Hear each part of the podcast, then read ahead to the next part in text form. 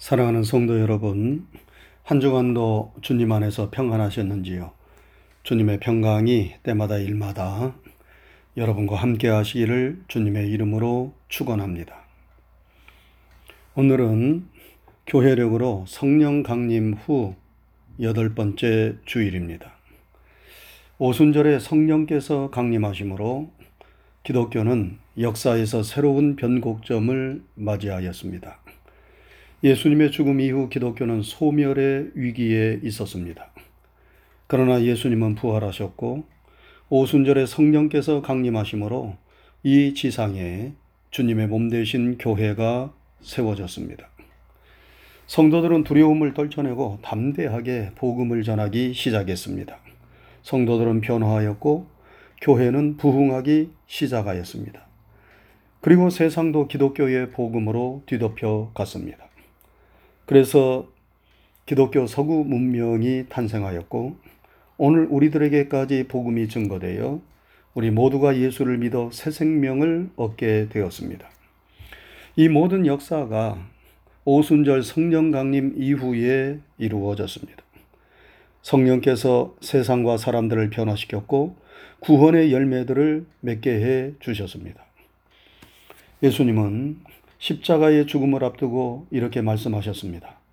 내가 너희에게 실상을 말하노니 내가 떠나가는 것이 너희에게 유익이라. 내가 떠나가지 아니하면 보혜사가 너희에게로 오시지 아니할 것이요 가면 내가 그를 너희에게 보내리니 그가 와서 죄에 대하여 의에 대하여 심판에 대하여 세상을 책망하시리라. 그래서 오늘 우리가 사는 이 시대는 성령님께서 우리의 믿음과 사역을 주도하십니다. 성령은 불과 같습니다. 불은 소멸시키고 빛을 주고 에너지를 줍니다. 성령은 우리 안에서 악한 것들을 소멸시키고 우리의 심령을 환하게 비추며 세상을 이기며 그리스도인의 삶을 살아갈 수 있도록 능력을 주십니다. 여러분, 불이 꺼진 자동차는 움직이지 않습니다. 불이 꺼진 세상은 암흑의 세상입니다. 우리가 성령 충만하지 않으면 우리는 불이 꺼진 자동차, 불이 꺼진 세상처럼 됩니다. 실상은 없고 능력은 사라진 이름만의 그리스도인, 무늬만의 그리스도인이 될 뿐입니다. 그래서 우리는 끊임없이 성령을 구해야 합니다. 성령 충만하게 해달라고 부르짖어 기도해야 합니다. 그래야 우리가 성령의 열매를 맺으며 그리스도인다운 삶을 살 수 있기 때문입니다. 우리 모두 기도할 때마다 성령 충만을 구하고 성령 충만한 삶을 살 수 있기를 주님의 이름으로 축원합니다. 성령 충만한 성도들이 맺는 성령의 일곱 번째 열매는 충성의 열매입니다. 여러분 한번 따라 하시지요. 충성의 열매. 여러분, 우리가 성령 충만하면 충성의 열매를 맺습니다. 누구를 향한 어떤 충성입니까? 누구의 말처럼 사람에게 충성하는 것이 아닙니다. 어떤 조직에 충성하는 것도 아닙니다. 우리의 충성은 하나님을 향한 주님을 향한 충성입니다.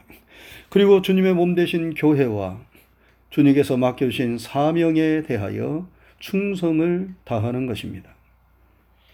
그러면 충성이 무엇입니까? 한자에서 충은 가운데 중자에다 마음 심자가 합쳐진 글자입니다. 그러므로 충성이라고 하는 것은 충성의 대상에다 우리의 마음과 중심을 드리는 것을 의미합니다. 우리의 마음과 중심이 함께하지 않는 것은 진정한 의미에서 충성이라고 말할 수 없습니다. 우리가 하나님을 섬기고 하나님께서 맡겨주신 사역을 감당할 때에 그것을 단순히 일이라고 생각해서는 안 됩니다. 우리의 마음이 그 일에 함께하고 담겨져야 합니다. 그래야 충성이 됩니다. 여러분, 하나님은 우리의 마음과 중심을 보신다고 하셨지요. 그래서 잠언 23장 26절에도 보면 하나님은 내 마음을 내게 주라. 이렇게 말씀하십니다. 몸은 와 있어도 마음이 따라오지 않는다면 그것은 충성이 아닙니다. 하나님은 우리가 무슨 일을 하느냐 하는 것도 중요하지만 어떠한 마음으로 하느냐 하는 것을 더 주의 깊게 살피십니다. 부부 간에도 몸과 마음이 따로 가서는 안 되지요. 몸은 함께 있어도 마음은 먼 거리에 있는 부부가 있습니다. 그것은 진정한 부부의 모습이 아니지요. 여러분, 이 세상에서 가장 긴 여행은 어디입니까? 이전에 작고하신 김수환 추기경이 이렇게 말했어요. 우리의 인생에서 가장 긴 여행은 머리에서 마음으로 가는 여행이다. 이렇게 말했습니다. 여러분, 머리에서 마음까지의 거리가 얼마나 가까운 거리입니까? 그러나 거기까지 가는 여행이 인생에 있어서 가장 긴 여행이라는 것입니다. 사람이 머리로 알고 깨달은 것에 대하여 마음을 바쳐 따라가는 것은 쉽게 이루어지는 일이 아닙니다. 그것은 너무나 힘들고 어려운 일입니다. 이 세상에서 가장 긴 여행길을 떠나는 것입니다. 그러나 그것이 진정한 여행입니다. 우리가 알고 믿고 섬기는 하나님께 우리의 마음을 드리고 우리의 중심을 드리고 주님께서 우리에게 명하신 일에 우리의 마음과 중심을 바쳐 헌신하는 것, 그것이 바로 충성입니다. 다음으로 한자에서 충성의 성자는 성실 성자입니다. 여러분 충성이 무엇입니까? 충성이란 바로 성실한 것, 신실한 것을 뜻합니다. 어떤 일에 대하여 성실한 사람, 신실한 사람이 충성된 사람입니다. 충성된 사람은 무슨 일을 하든지 최선을 다하고 성실합니다. 믿을 수 있는 신실한 사람입니다. 충성은 누가 본다고 잘하고 누가 보지 않는다고 못하는 것이 아닙니다. 사람이 알아준다고 잘하고 알아주지 않는다고 못하는 것이 아닙니다. 사람이 보나 보지 않으나 알아주나 알아주지 않으나 거기에 개의치 않고 신실하고 성실하게 맡은 일을 잘하는 것이 충성입니다. 여러분, 하나님은 성실하신 하나님이십니다. 신실하신 하나님이십니다. 하나님은 한번 약속하신 말씀에 대하여 변함이 없으십니다. 그래서 우리가 하나님을 믿는 것입니다. 여러분, 사람도 성실하고 신실해야 가까운 친구가 될 수 있습니다. 제가 어느 글에서 읽었습니다. 세상에는 친구로 삼을 수 없고 또 친구로 삼아서는 안 되는 사람이 있다고 합니다. 어떤 사람이 친구로 삼을 수 없는 사람입니까? 먼저 약속 시간을 번번이 지키지 않는 사람입니다. 시간 약속을 하고 한두 번은 사정이 있어서 늦을 수도 있지요. 그러나 번번이 약속 시간을 어기고 약속한 것을 지키지 않는 사람은 친구로 삼아서는 안 됩니다. 다음으로 둘만의 비밀을 함부로 생각 없이 누설하는 사람입니다. 여러분, 친구는 서로의 흉어모를 숨기지 않고 나누는 사이입니다. 그러나 둘만의 비밀로 하자고 비밀스러운 이야기를 나누었는데 그것을 다른 사람들에게 떠벌리는 사람이 있어요. 그런 사람은 친구로 삼기 어려운 사람입니다. 그리고 마지막 세 번째는 친구에 대하여 지나치게 경쟁 의식을 갖는 사람입니다. 이런 사람은 친구가 잘 될 때 함께 기뻐하기보다는 시기와 질투의 마음을 갖습니다. 친구는 친구가 잘 될 때에 함께 기뻐하고 친구가 힘들 때에 함께 아파하는 사람이어야 합니다. 그런데 지나치게 경쟁 의식을 갖는 사이가 되면 그런 공감의 마음을 갖기가 어렵습니다. 그러면 진정한 친구가 되기가 어려운 것이지요. 그러면 친구로 사귈 수 있는 사람은 어떤 사람입니까? 그 반대의 사람들이지요. 믿을 수 있는 사람, 신실한 사람, 성실한 사람입니다. 약속한 것이 있으면 그것을 지키기 위하여 최선을 다하는 사람. 무슨 일이 있어도 서로의 비밀을 잘 지켜주는 사람. 그리고 경쟁 의식보다는 공감 의식을 가지고 서로를 격려하고 위로를 해줄 수 있는 사람이 친구가 될 수 있는 사람이고 그런 사람을 친구로 삼아야 합니다. 우리의 친구가 되시는 예수님께서 여러분 바로 그런 분 아니시겠습니까? 이탈리아에서 한 영주가 어느 날 새벽 정원을 산책하다가 정원사인 한 청년이 나무로 만들어진 화분에 조각을 하고 있는 모습을 보았습니다. 아주 놀라운 솜씨였어요. 그런데 그 조각하는 일은 정원사의 일이 아니기 때문에 이 영조는 궁금해서 물었어요.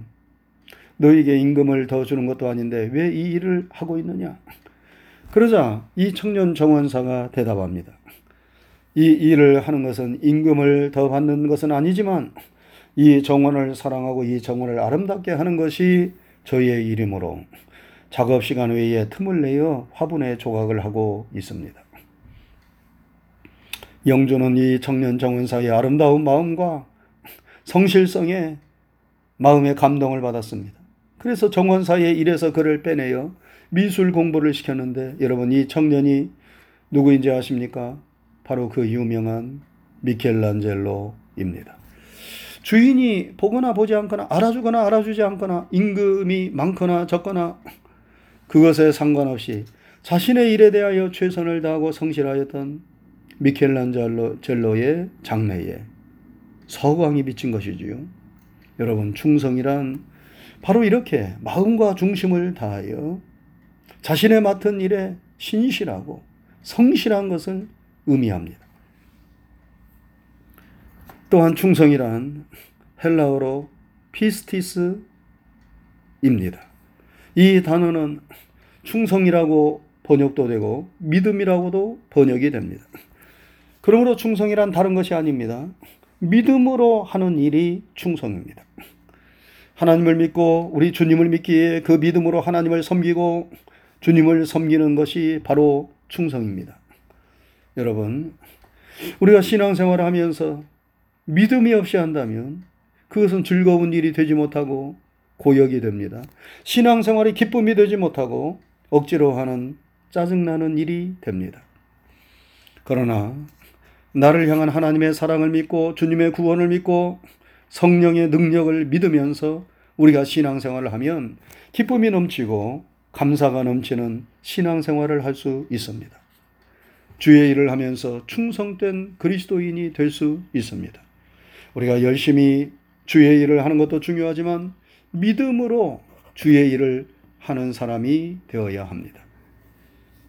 우리 믿음의 선배들이 복음을 전하고 주의 일을 하면서 매를 맞고 옥에 갇히고 모욕을 당하고 핍박을 당하고 심지어 목숨까지도 잃었습니다. 그런데 그들은 그 모든 시련과 어려움을 이겨내고 끝까지 사명을 감당하고 완수하였습니다. 그렇게 죽기까지 충성할 수 있었던 비결이 무엇입니까? 그것은 단순히 인간적인 열심이 아니라 성령께서 주시는 믿음으로 충성하였기 때문이었습니다. 그들은 믿음으로 어려움을 이겨냈습니다. 믿음으로 세상을 이겼습니다. 믿음으로 사명을 감당했습니다. 믿음으로 충성을 다하였습니다. 그래서 믿음으로 세상이 감당할 수 없는 사람들이 된 것입니다. 여러분, 충성은 다른 것이 아닙니다. 하나님을 사랑하고 예수님을 믿는 믿음으로 하는 일이 바로 충성입니다. 우리가 성령 충만하면 성령님께서 여러분과 저에게 이러한 믿음을 주십니다. 그리하여 충성의 열매를 맺게 해 주십니다. 여러분, 충성은 무슨, 무슨 거창한 일을 하는 것이 아닙니다. 작은 일을 잘하는 것이 충성입니다. 교회에 와서 지저분한 것이 보이면 치우는 것이 충성입니다. 성도 간에 따뜻한 미소를 짓는 것이 충성입니다. 내가 할 수 있는 일이 무엇이 있을까 생각하면서 그 일을 한다면 그것이 충성입니다. 내가 지금 맡고 있는 일을 잘 하는 것이 충성입니다. 주님은 작은 일에 충성된 자가 큰 일도 한다고 말씀하셨습니다. 내가 할 수 있는 그 작은 일부터 마음을 담아 믿음으로 변함없이 성실하게 감당할 수 있기를 바랍니다. 그러면 충성의 열매를 맺는 것입니다. 사랑하는 성도 여러분, 우리가 성령 충만하면 충성의 열매를 맺습니다. 예수님은 말씀하셨어요. 내가 죽도록 충성하라. 그리하면 내가 생명의 멸류관을 내게 주리라. 주님을 향한 우리의 충성은 죽도록 충성하는 것입니다. 마음을 다하여 충성하는 것입니다. 변함없이 성실하게 충성하는 것입니다. 우리의 생명 다하는 그 마지막 순간까지 끝까지 믿음으로 충성하는 것입니다. 이렇게 충성하는 하나님의 사람에게 생명의 멸류관이 주어집니다. 하나님의 영광과 축복이 함께합니다. 내가 작은 일에 충성하였으니 큰 것을 내게 주노라 말씀하십니다. 사랑하는 성도 여러분, 성경은 말씀합니다. 사람이 마땅히 우리를 그리스도의 일꾼이요 하나님의 비밀을 맡은 자로 여길지어다. 그리고 맡은 자들에게 구할 것은 충성이라 하였습니다. 여러분 우리는 그리스도의 일꾼들입니다. 하나님의 비밀을 맡은 자들입니다. 우리에게 필요한 것은 충성입니다. 우리 모두 성령 충만하여서 충성의 열매들을 주렁주렁 맺는 충성스러운 일꾼들이 다 될 수 있기를 주님의 이름으로 축원합니다. 기도하겠습니다. 은혜로우신 하나님 아버지 감사합니다. 한 주간도 주님의 은총과 사랑 가운데 저희들과 함께 하시고 저희들을 지켜주시고 인도해 주신 것을 감사를 드립니다. 오늘 걸어가고 복된 주님의 날에 다시 한번 주님 앞에 우리의 머리를 조아리며 찬양하고 예배할 수 있도록 인도하신 것 감사를 드립니다. 우리의 드리는 찬양과 예배를 통하여 영광을 받으시옵소서. 오늘도 우리에게 주신 하나님의 진리와 생명의 말씀을 마음판에 잘 새기게 하여 주옵소서. 우리로 하여금 성령 충만한 하나님의 종들이 되게 해 주옵소서.